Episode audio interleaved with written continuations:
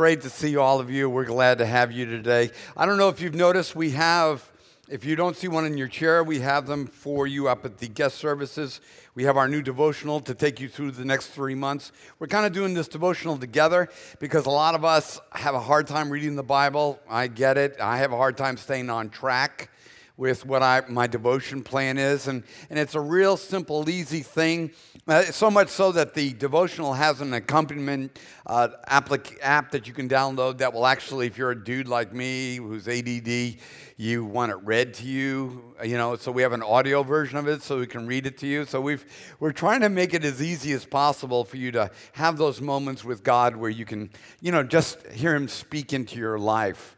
Um, we're beginning Advent and if you don't come from a traditional church background, Advent is that time, the four or five weeks leading up to the birth of Christ, where you, you just kind of slow down your life and you look with intentionality about what's taking place in this season. You don't let Amazon.com determine how your Christmas is going to be.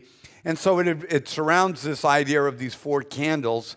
And we have provided with you, if you don't have our app, during today's sermon, you can go to the website, you can go to any of the app stores and download Crosstown, and it's a little app, and it will show you how to build your own Christmas wreath, Advent wreath, and we'll have devotions and little stories that will be push notice to you every single day so that you can read them between you and the Lord. You can have it time with your family for breakfast before you rush out the door.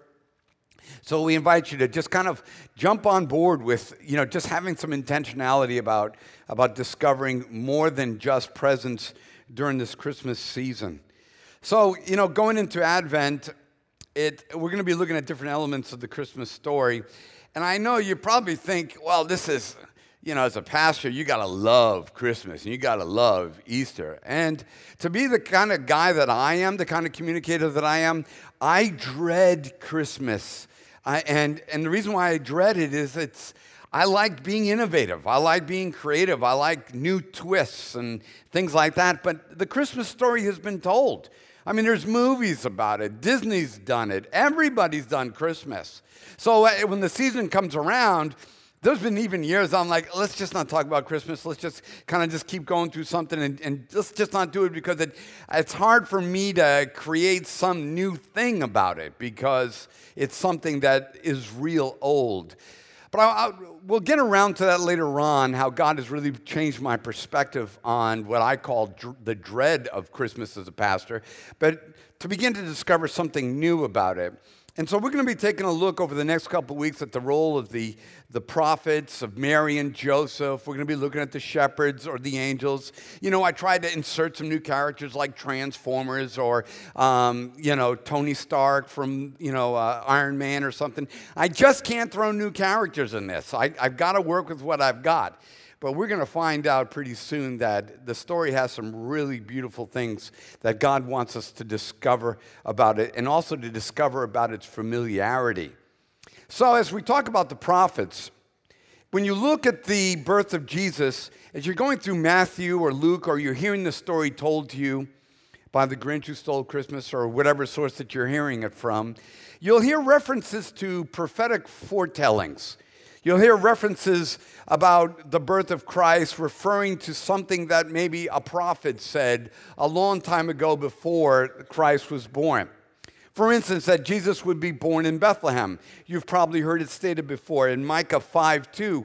It was foretold that, but you, O Bethlehem, Ephrathah, who are too little to be among the clans of Judah, from you shall come forth for me one who is to be called the ruler in Israel. I mean, that was foretold centuries before Christ was born. Maybe you're familiar with the one where about where or how the Messiah would be born out of Isaiah 7:14. Therefore the Lord himself will give you a sign. Behold, the virgin will conceive and bear a son, and you shall call his name Emmanuel. Again, a prophetic foretelling of event that was going to take place centuries later. Or maybe about the Messiah coming out of Egypt. which is kind of an interesting one because I thought Israel and Egypt was kind of like a, a done deal that they came out of Egypt. But we were told prophetically by the prophet Hosea in 11.1, he says that God says, I love my son and I will call my son out of Egypt. And all these things were like foretelling the birth of Christ. And the prophets were declaring what God was going to do. And when I was younger, these prophecies served a really big value for me and not for the same reason that you may think, but in my early Christian walk, they served as um, mathematical verifications of the truth of Christianity. I don't have a faith, and not everybody has the same kind of faith. We, we kind of have different, how we arrive at our faith is different. Some people arrive at their faith through maybe pain or through success. Some people will dig through archaeology to find out what their faith is about and substantiate it. For me, mathematical probability was a really important thing when I was starting this Christian journey.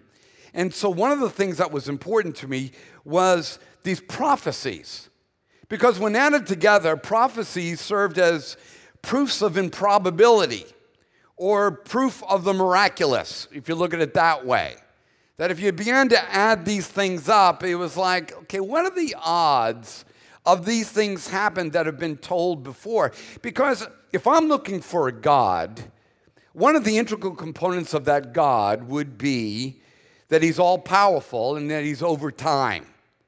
So, in my early formation of my belief in the Christian faith, it was like, okay, I got to see some demonstration that this is not just a collection of some pretty cool old stories, that this isn't just kind of like, you know, a faith that you believe in and you kind of hope it's right. But that if God is over time, that there should be some mechanism, some way to observe, to verify his ability and his power over time mathematically. So the prophecies really served as that for me. And, and I remember one Sunday I was communicating that to you, it was about five years ago. And I was presenting the statistical probability of the prophecies of the Old Testament being fulfilled by one person in time. Well, like, what are the odds that this man Jesus would fulfill with what scholars believe are about like 60 prophecies? Well, if you even just took eight of them, you know, the numbers of probability began to shoot up and they were, they were crazy numbers, numbers that we don't even use in public anymore. But um, so I remember presenting that to, uh, to you guys, and, and I remember the odds of these prophecies being fulfilled were some crazy number like 1 in, uh, to 1 times 10 to the 17th power. Now, that, uh, that's a, like a crazy big number in science. But to visualize it, I remember on that Sunday that I, I told this older example that it is equivalent numerically that if you took a silver dollar, one of those old silver dollar coins, um, and you filled the whole state of Texas two feet deep with these old silver dollars and just covered the whole big giant state of Texas two feet deep.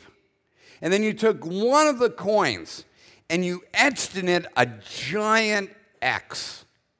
And then you took that one coin and you threw it out in the middle of Texas and got a big Texas sized stick and you, and you stirred Texas all up, two feet deep, all these coins, and you mixed them up. Now, the probabilities of Jesus just fulfilling eight of the Old Testament prophecies is equivalent to you taking an individual, blindfolding them, walking them around the state of Texas, then walking away and leaving them blindfolded and say, listen, the odds of Jesus being the Christ and fulfilling just eight of the 60 prophecies is equivalent to you reaching down on one attempt and pulling out that coin with the X on it.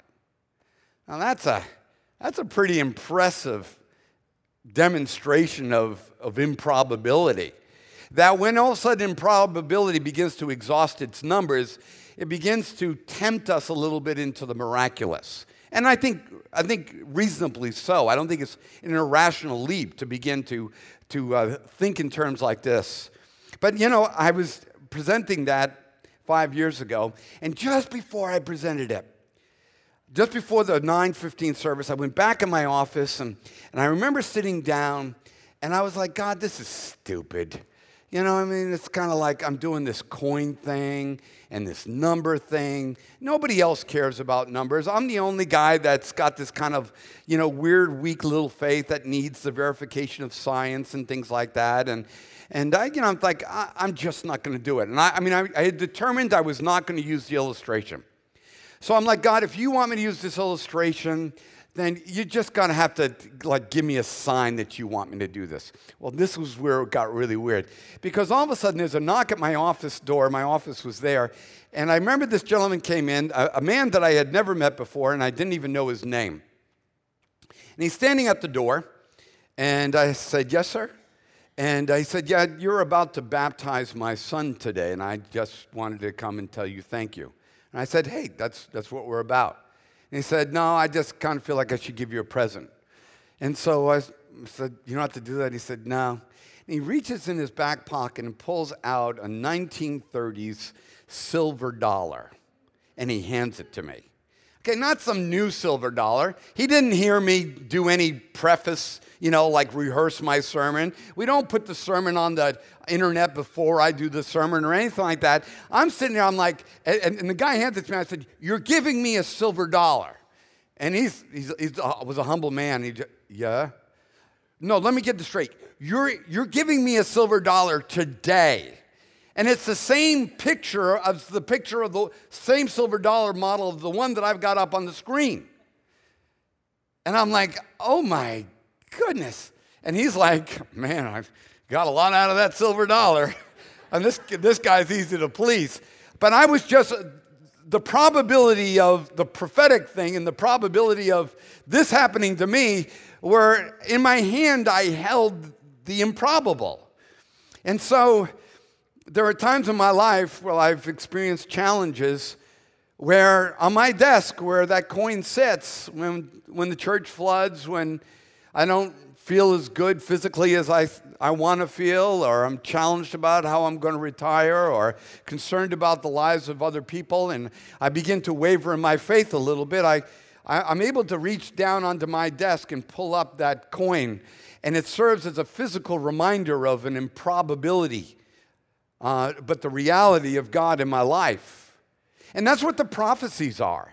Is that when we see them, they're like these little coins, these, these stones that have been placed in history for us to pick up and say, yeah, that's, that's pretty improbable. If I'm, if I'm being a rationalist and I want to kind of justify what I want to believe in, I'm looking for who's giving me the highest probability. Occam's razor, if you're into philosophy and all that other stuff. I'm really looking for what, what is the most likely and reasonable discussion. And all of a sudden, the prophets begin to provide me with this information. See, prophecies are these foretellings, but they're more than foretellings. Prophecies, prophecies are the assertions of divine will over the effects of time and over the effects of mankind. These, these assertions into life.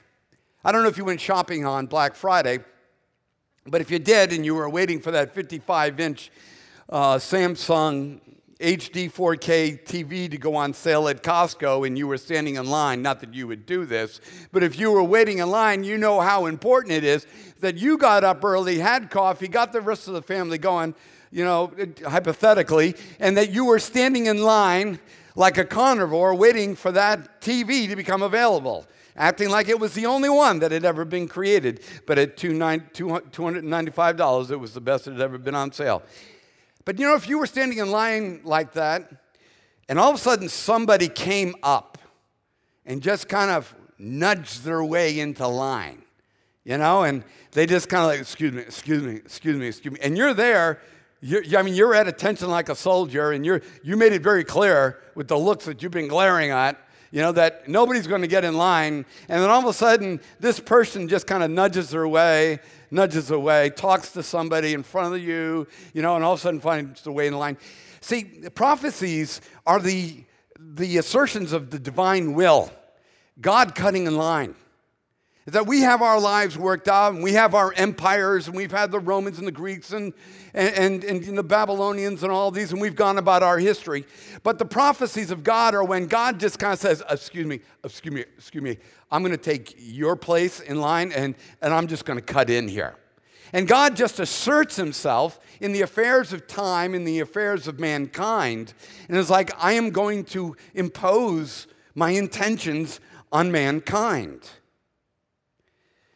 But today, as I've gotten a little older, when I look at the prophets and their foretellings, they have kind of a different value to me. Um, less sterile and, and less mathematical. And it's, and it's not because I discovered that to be wrong. It was that once you've done the math and you know you got good math, well, there's no reason to go back and do that math again. I mean, who goes back and takes calculus all over again just for fun? I mean, once you got it and you, you passed it, it's like, let's get the heck out of it and let's move on to something else. Well, once, the, the, once you've solved that problem and you've, you've established a good, reliable numeric base, I mean, you just move on from it. And, and so I, I, don't, I don't use them as verification of existence any longer. And, and these are kind of words that I use. For me, that it's no more, the prophets, prophets are no more an answer to some cosmological conversation, and that is the how to. And these are like two words that I use, and if you're into philosophy, these are two words. That they, they used to be about the cosmological question about, okay, how did the universe come into existence, and how do these prophecies speak to the how of the universe? And is that how really a God? But over time, the prophets began to take on another meaning to me, and it's, another philosophical word, but I, am telling you the word because it's, it, these are concerns to people. I, I'm not the only crazy man in the room. It's the teleological argument. And what that means in big, you know, this big word means in little terms is what is the tell of the prophets? You know, the cosmological thing is like the how, the, the God of creation. But what is the tell of the prophets? What is it that they're trying to tell me? Yes, they're improbable. Yes, they point to some some intelligent design, ordering things like amino acids being placed in a very specific kind of code to form proteins and then to be used to form this, this uh, delivery system of DNA and the information that gets in there. You begin to look at this complex structure, you know, because I look at everything that way. But it's like, but, but now what are they telling me? What is, what is the message that's coming out of it?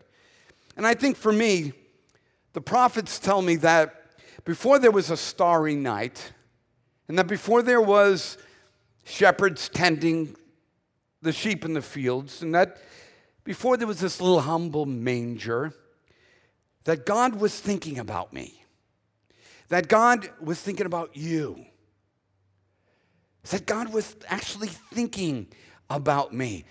Have you ever been someplace and all of a sudden you run into somebody you haven't seen in a while? and they was, they'll say to you something like, I was just thinking about you the other day. Now, I'm from Boston originally, and if you tell a Bostonian that I was just thinking about the other day, I think we're to fight because that means you can't be thinking anything good about me because I'm not really sure there is too much. It's like, or it's an invasion of my privacy. Who told you to be thinking about me the other day? What are you thinking about me? I was thinking about you. I'm thinking about you right now. I'm going to come, you know. I mean, so that's just how I respond when somebody tells me, I was thinking about you the other day. But if you're a normal human being and somebody says, hey, you know what? I was just thinking about you the other day, there's some sense of, oh, you mean I matter? You mean to tell me that I don't occupy only my own thoughts, my own brain, my own little existence, but yet there are other uh, conscious beings out there that actually have thoughts towards me. And so when I look at the prophets, what they're telling me is that God's thinking about me, that He's thinking about you. See, in the Bible Belt, we always think that God is looking to deal with sin. And I'm going to push you a little bit theologically here, but we, we look at the Christmas story and we think about if you were to ask, if you were to fill out a survey, what is the Christmas story about? It was all about God sending Jesus to the world to die on the cross because of sin. Now, that is part of the components of the story. But I think we've kind of exaggerated in the sense that that's the only part of the story. That that's the only thing God's thinking about. That when God, before the foundations of the world, his best commodity was this. The one thing that he wanted to do was to produce sin. Because if I could do the sin thing, then that would be a great story. So I'm going to create sin and then I'm going to put some creature in it and then I'm going to rescue them. That seems to be the way that we tell the Bible story. Sin is a part of it. The rescuing from sin and Jesus coming to the earth to die for the sins of the world, that, that is part of the story. But we act like that that is the first thought of God. But the idea of us, the idea of you, preceded the reality of sin in the mind of God. I mean, that makes a big difference to me. That I'm not just somebody that, uh, that a, a first responder pulled out of a fire. Is that, that God thought about me before the sin issue occurred, that, that He was not compelled to create the world to have it deal with sin so He could rescue it from sin that, that God wanted to have a relationship with me. That he wanted to have a relationship with you. Now he knew sin would, would be a part of that because anytime you put any free will being on the planet and you give them ability to choose intimacy or reject intimacy, you're going to end up with some stuff. It's kind of like you put a cow in a barn, you're going to end up with some eh, that you're going to have. So you don't just, if you want the cow, you got to buy a shovel. I mean, it comes with it. But we think that all the Christmas story is about is the shovel or all the stuff that's found in the barn. But it's, no, it's about us. It's about the intention of, of, of God towards us. The prophets weren't just revealing the birth plans of the Savior. They were not just geocaching the location so that we could be like, oh, he said it's going to be in Bethlehem. That's cool. He's given us GPS points and we can figure it all out or just tell us the manner in which the way this thing was going to play out. The prophets were revealing to us the, the tell of God, the intentions of the heart of God. What's he after? I mean, isn't that the question that you have about him? I mean, it's like well, all the different stuff that happens on this planet. What does God want? Tell me, what does he want? And so the Apostle Paul writes about the Christmas story in his own way. In Ephesians 1 3, he writes this, and I want you to hear the intentionality of God towards us. He says, Blessed be the God and Father of our Lord Jesus Christ, who has blessed us with every spiritual blessing in the heavenly places, just as he chose us in him before the foundations of the world, before the apple dropped, before the snake slivered before all that, he chose us. He didn't choose to rescue mankind from sin prior to us in the mind of God. He knew that when he thought about us, he knew what kind of stuff that we would get into, but he chose us before the foundations of the world. What an incredible thought. That you mean to tell me, God, you really orchestrated this whole thing to end up with me? And Paul says that he chose us in him before the foundations of the world, that we would be holy and blameless before him. And listen to this language of intentionality. In love, he predestined us to adoption as sons, to be a part of a family through Jesus Christ to himself. I mean, he's, he's laying this thing out. That's what the prophets are telling us, is what is the intention of God towards us? He's laying it all out. He's like, I, I'm predestining you to become a part of my family. I'm not just predestining you to become a sinner that I first respond to and rescue and then kind of dust you off and, you know, pat you on the butt and then you go off and live your life. It's like, no, the whole thing is about I've chosen you before the foundations of the world. I have predestined you to become sons. Now, part of that will be the rescuing from the effects of sin. But we need to know kind of like what is the intention in the heart of God. And listen to it. It says, He loved in him, he predestined us to his adoption to become a part of the family to himself, according to the, the kind intention of his will. Now, just think about God. Just think about your version of God, your history of God, your tradition of God. Kind intention? You know, what, what I've, found is that you can be around biblical people, you can be around Christian people, and you can find that you can be around people who talk about love, who, who are in love, and you can talk about people who love God, and you can talk about people who love the truth of God and walk in the truth of God. But you know what that does not necessarily make them? Is kind. Kind's a little different, isn't it? You know, um, I'm a loving person. But for the next 15 to 20 to 25 years I get to be on this, on this planet, I, wanted, I want love to kind of work its way through and out of the, the meat and the sinew and the, and the psychology and the, the uh, of my life. And it's like, well, what will that look like? It'll be called something really complex like kindness. I know God is love, and I know that He's truth. And I know he's righteous. And I know that he's just. And I'm not making fun of him by saying it that way. But those are the things that we hold on to. But someplace along the line, we forgot that he's, he's kind. And he's in, he has an intention that is very kind. You know, there was a storm that rolled through the Hollywood area, the greater Hollywood area. And as it, as it rolled through the, about 4 o'clock at night, there was a lot of rumbling going on. Lightning was hitting, rain was coming down like crazy.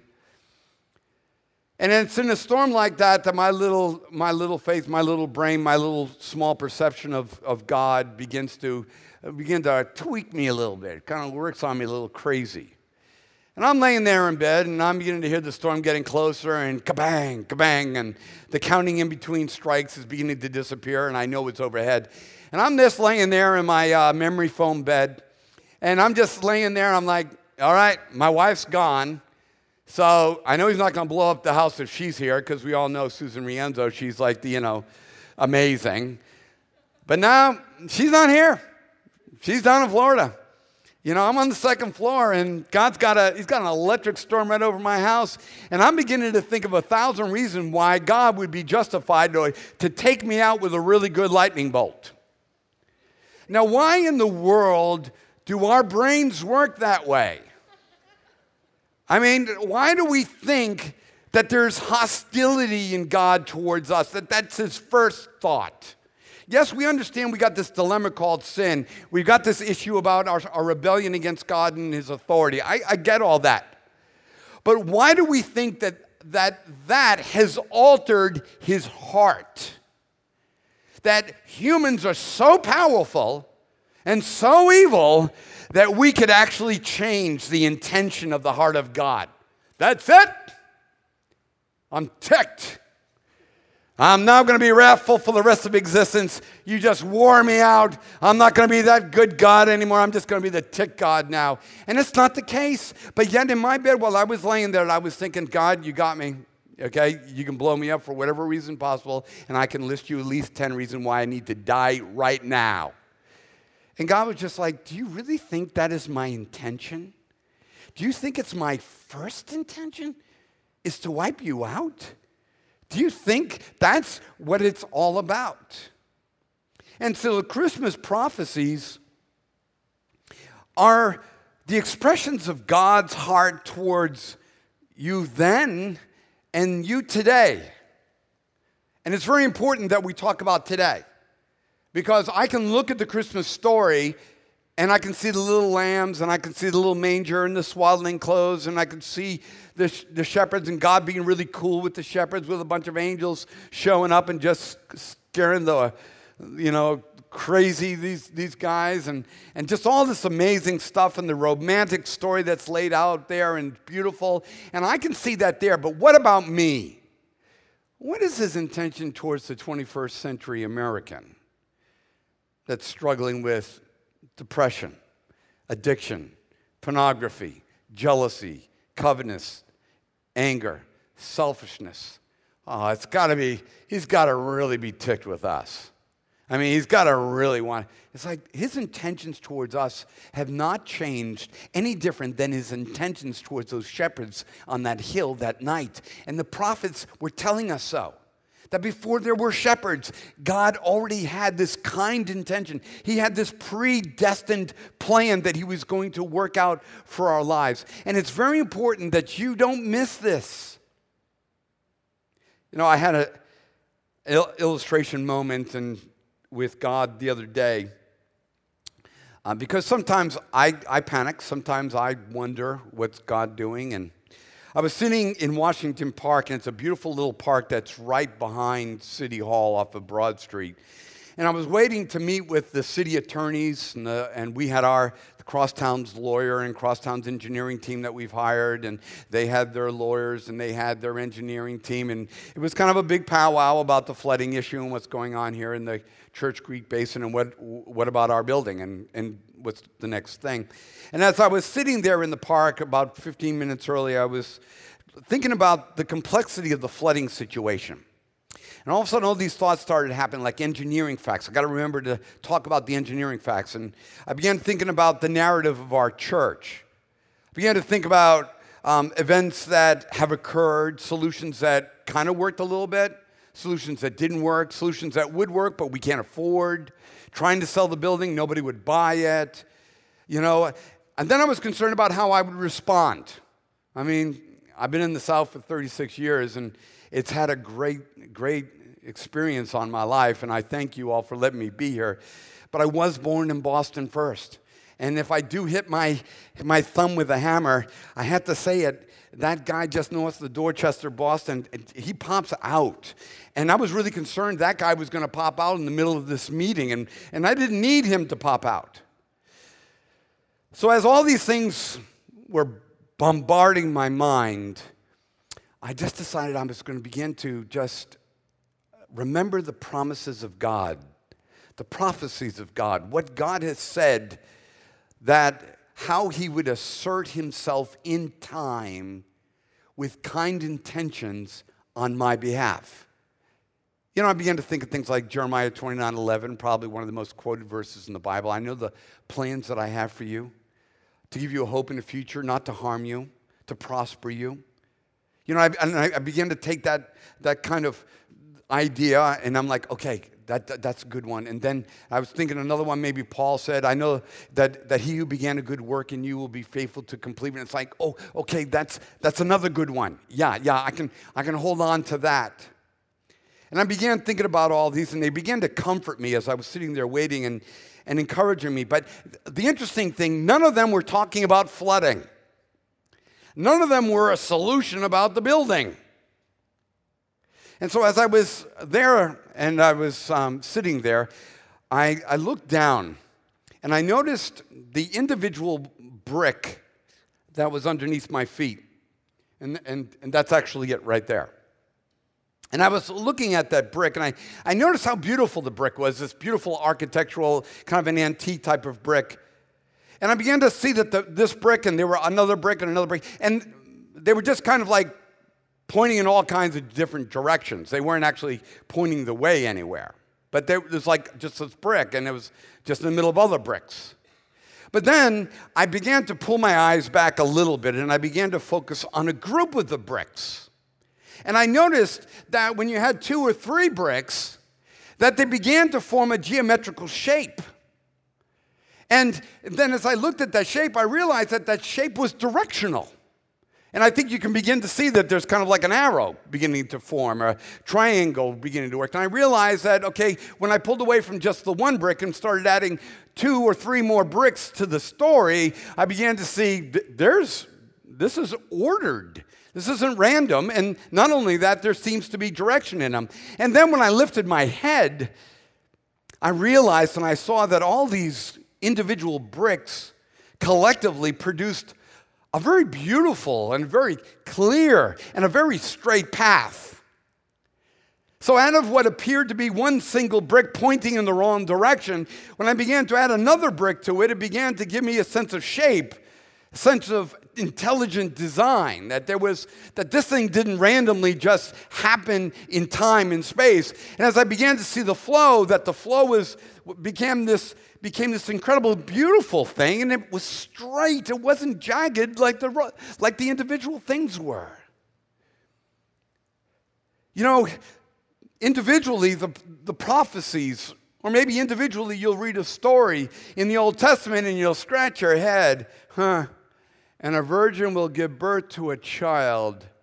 Yeah, I don't know where we're going with this. Or another one that comes out of the book of Genesis is that uh, God would send a deliverer that would get bit on the heel by Satan, but yet he would crush the head of Satan. Huh, not exactly sure what that is. Then we got the flood thing, not exactly how to figure that one out.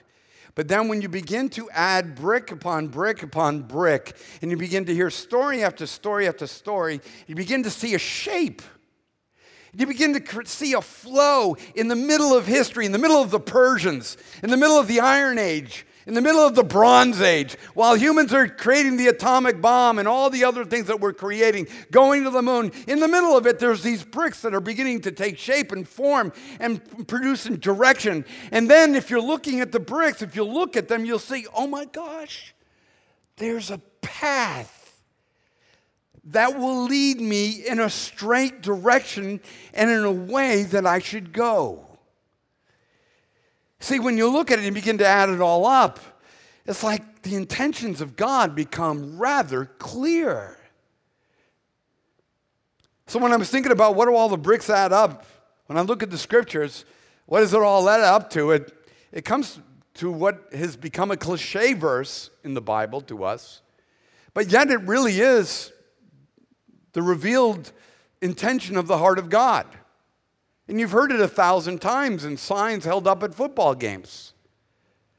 John 3:16 begins this way and it says that God so loved the world.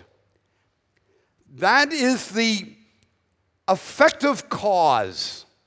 That is the prime mover. I get an object moving, I produce inertia, the object moves. We can, through calculus, evaluate the acceleration or deceleration of the object as it continues to move, and we can look at it. But if I go back and find out what is the primary force that was exerted on the universe or on the world or on the attention of God, it is this it is not sin, it is that God so loved us. And somewhere in the middle of the Bible Belt, we lost that message. We start with sin. I got to prove how evil you are. And they make you feel ungrateful, wretched, prove that you're, you know, unrecoverable, and then try to sell you on some really good message. Well, how about we start the same way God started? I love you guys a whole bunch. Now, you got this crap in your life that we got to work on because it's really slowing you down. It's dragging you down and it's destroying you.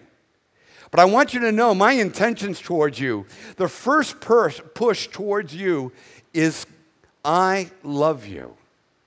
For God so loved the world that he gave his only begotten Son, that whoever believes in him shall not perish but have eternal life. Again, there is this, this issue between us and God that's got to be dealt with.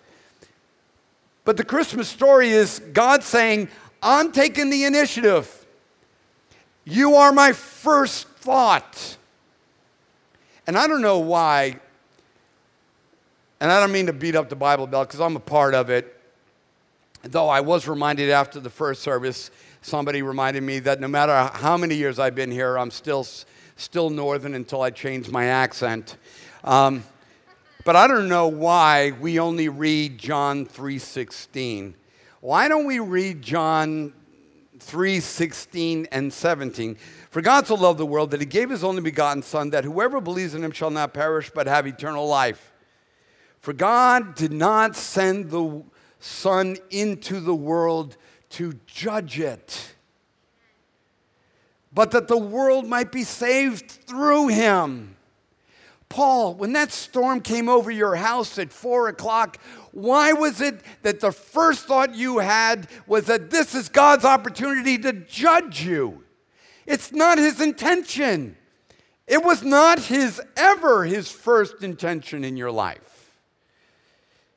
See, this is why we got to tell the Christmas story. It's because we forget this. See, God invites us to walk the path of his kind intentions. This is what the Apostle Paul meant when he called us things like the elect or the chosen or the predestined. Now, there are some theological ideas about these words that are absolutely crazy and absurd, as if God's only chosen some people to go to heaven and the others, He chose them to go to hell. Just take that and throw it in your trash can. It's just like, it's, these are good Christian, God loving people teaching that thing, but, but it is so stupid. It's incredible. They've lost the intention of God.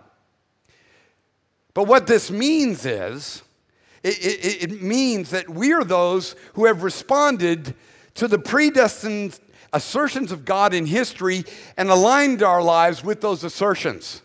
We've seen the brick. It was like, huh, that's interesting. That looks like God loves me.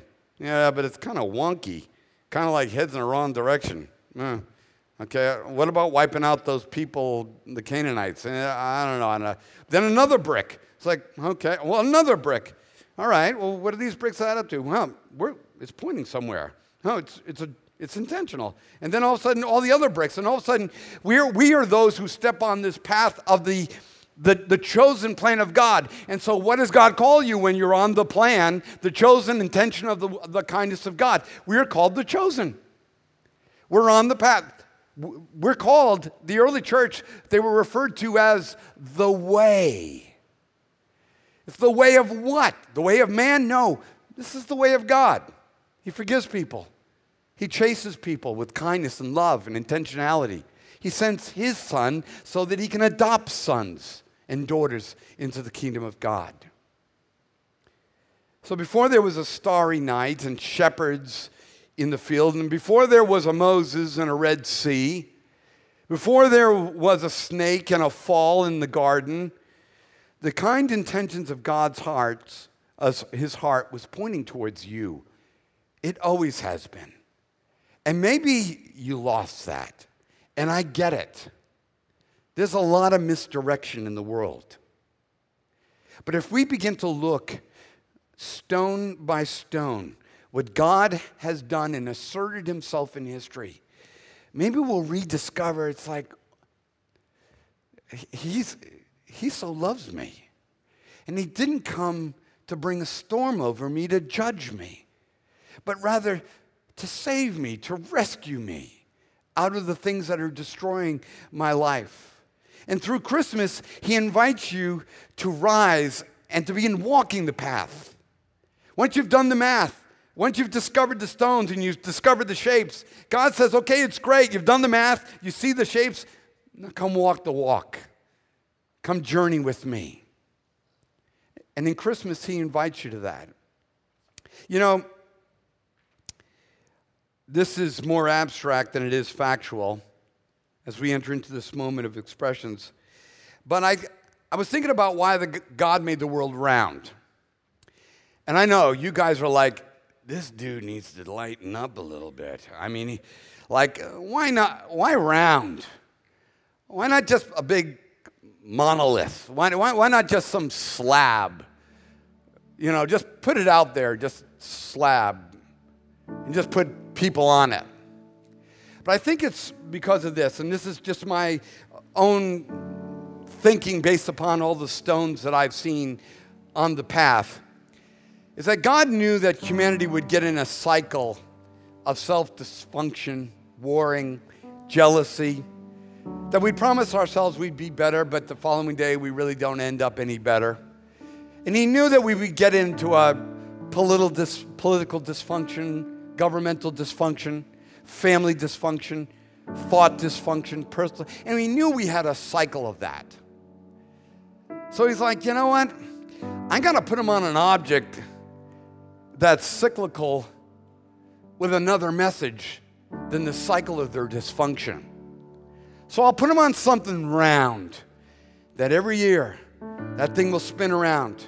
And when they think the world is just about to fall apart and that the intentions of God have been lost on them, they'll be reminded once again by the same prophets, by the same shepherds, by the same little girl and carpenter man, by the same wise men, by the same little story, that the intentions of God are towards them and they are kind.